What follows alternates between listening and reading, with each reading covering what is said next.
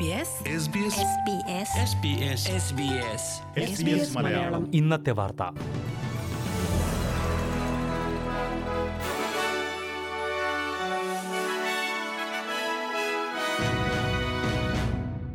നമസ്കാരം.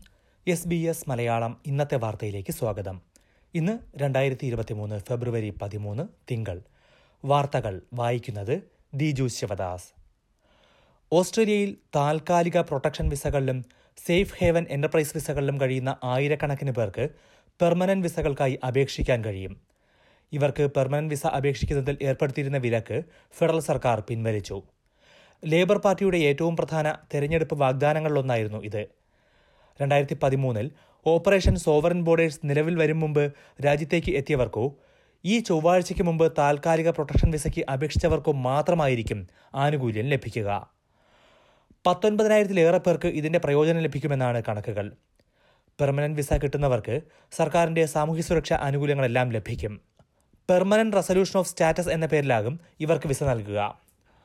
അതേസമയം ഇത് തെറ്റായ സന്ദേശമാണ് നൽകുന്നതെന്നും മനുഷ്യക്കടത്തുകാർക്കായി വീണ്ടും വാതിൽ തുറക്കുകയാണ് സർക്കാർ ചെയ്യുന്നതെന്നും പ്രതിപക്ഷം ആരോപിച്ചു.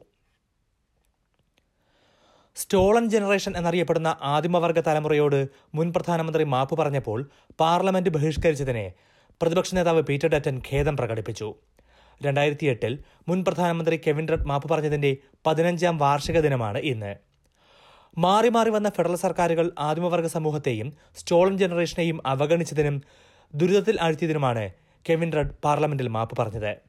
അന്ന് പീറ്റർ ഡറ്റൻ പാർലമെന്റിൽ നിന്ന് ഇറങ്ങിപ്പോയിരുന്നു. എന്നാൽ ആ തീരുമാനത്തിൽ ഇപ്പോൾ ഖേദിക്കുന്നുവെന്ന് അദ്ദേഹം പറഞ്ഞു. പാർലമെന്റിലാണ് പീറ്റർ ഡറ്റൻ ഈ പ്രസ്താവന നടത്തിയത്. ശരിയായ നടപടിയായിരുന്നു കെവിൻ റഡ് ചെയ്തതെന്നും അതിന്റെ പ്രാധാന്യം അന്ന് തിരിച്ചറിയുന്നതിൽ താൻ പരാജയപ്പെട്ടുവെന്നും പീറ്റർ ഡറ്റൻ തുറന്നു സമ്മതിച്ചു. സിഡ്നിയിൽ സംഗീത പരിപാടിക്കിടെ മയക്കുമരുന്നിന്റെ അമിതോപയോഗം മൂലം ഒരാൾ മരിച്ചു. ഇരുപത്തിയാറ് വയസ്സുള്ള ഒരു യുവാവാണ് മരിച്ചത്.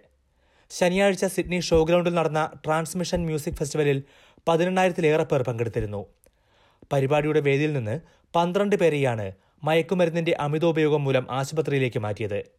ഇതിൽ ഏഴു പേർക്ക് ട്യൂബ് മാർഗം കൃത്രിമശ്വാസം നൽകേണ്ടിയും വന്നിരുന്നു. ശനിയാഴ്ച രാത്രി ഒന്നരയോടെ ആശുപത്രിയിലേക്ക് എത്തിയ ഒരു യുവാവാണ് മരിച്ചത്. മയക്കുമരുന്ന് വിതരണം ചെയ്തതിന് ആറുപേരെ അറസ്റ്റ് ചെയ്തതായി പോലീസ് അറിയിച്ചു.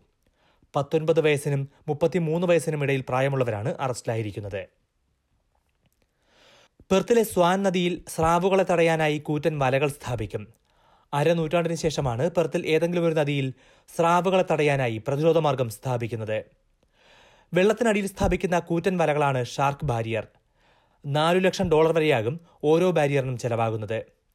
ഒരു നൂറ്റാണ്ടിനിടെ സ്വാൻ നദിയിൽ ആദ്യമായി സ്രാവിന്റെ ആക്രമണത്തിൽ ഒരു പെൺകുട്ടി മരിച്ചതിന് പിന്നാലെയാണ് ഇത്. ഫെബ്രുവരി നാലിന് ഒരു ബുൾ ഷാർക്കിന്റെ ആക്രമണത്തിലാണ് പതിനാറ് വയസ്സുകാരി മരിച്ചത്. കടലിലെ വൈറ്റ് ഷാർക്കുകളെ നിരീക്ഷിക്കാൻ സംസ്ഥാനത്ത് ടാഗിംഗ് സംവിധാനമുണ്ടെങ്കിലും ബുൾ ഷാർക്കുകളെ നിരീക്ഷിക്കാൻ ഇതുവരെയും സംവിധാനങ്ങളൊന്നുമില്ല. ന്യൂസിലൻഡിൽ കനത്ത പേമാരിയും ചുഴലിക്കാറ്റും മൂലം അരലക്ഷത്തിലേറെ വീടുകളിൽ വൈദ്യുതി ബന്ധം നഷ്ടമായി. വടക്കൻ ദ്വീപിലാണ് ഗബ്രിയേല ചുഴലിക്കാറ്റ് രൂക്ഷമായത്. ഒരു ദിവസത്തിലേറെ നീണ്ടു നിൽക്കുന്ന തുടർച്ചയായ മഴയും കാറ്റും പ്രദേശത്ത് ഉണ്ടാകുമെന്നാണ് മുന്നറിയിപ്പ്. അഞ്ചു പ്രദേശങ്ങളിൽ പ്രാദേശികമായ അടിയന്തരാവസ്ഥയും പ്രഖ്യാപിച്ചിട്ടുണ്ട്. വടക്കൻ ദ്വീപിലെ കൊറമാൻഡൽ മുനമ്പിൽ ഇതിനകം തന്നെ ചുഴലിക്കാറ്റ് കനത്ത നാശം വിതച്ചു.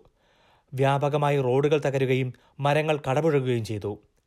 ഇന്ന് രാത്രിയാകും ഏറ്റവും മോശം സ്ഥിതി എന്നാണ് മുന്നറിയിപ്പ് നൽകിയിരിക്കുന്നത്. നവംബറിന് ശേഷം ന്യൂസിലൻഡിലുണ്ടാകുന്ന അഞ്ചാമത്തെ കനത്ത പേമാരിയാണ് ഇത്. പ്രധാന ഓസ്ട്രേലിയൻ നഗരങ്ങളിലെ നാളത്തെ കാലാവസ്ഥ നോക്കാം. സിഡ്നിയിൽ മഴയ്ക്ക് സാധ്യത പ്രതീക്ഷിക്കുന്ന കൂടിയ താപനില ഇരുപത്തിയഞ്ച് ഡിഗ്രി സെൽഷ്യസ്. മെൽബണിൽ അന്തരീക്ഷം ഭാഗികമായി മേഘാവൃതമായിരിക്കും ഇരുപത്തിമൂന്ന് ഡിഗ്രി. ബ്രിസ്ബനിൽ മഴയ്ക്ക് സാധ്യത ഇരുപത്തിയൊൻപത് ഡിഗ്രി. അഡ്ലേഡിൽ തെളിഞ്ഞ കാലാവസ്ഥ ഇരുപത്തിയെട്ട് ഡിഗ്രി. പെർത്തിൽ തെളിഞ്ഞ കാലാവസ്ഥ ഇരുപത്തിയേഴ് ഡിഗ്രി. ഹോബാട്ടിൽ ഭാഗികമായി മേഘാവൃതമായിരിക്കും ഇരുപത്തിമൂന്ന് ഡിഗ്രി. ക്യാൻബറയിൽ അന്തരീക്ഷം മേഘാവൃതമായിരിക്കും ഇരുപത്തിമൂന്ന് ഡിഗ്രി. ഡാർവിനിൽ അന്തരീക്ഷം ഭാഗികമായി മേഘാവൃതം പ്രതീക്ഷിക്കുന്ന കൂടിയ താപനില മുപ്പത്തിരണ്ട് degree Celsius. S B S Malayalam ഇന്നത്തെ വാർത്ത ഇവിടെ പൂർണമാകുന്നു. അടുത്ത വാർത്താ ബുള്ളറ്റിൻ. നാളെ വൈകിട്ട് ആറു മണിക്ക് കേൾക്കാം. ഇന്നത്തെ വാർത്ത വായിച്ചത് Diju Sivadas. SBS SBS SBS SBS ഇന്നത്തെ വാർത്ത.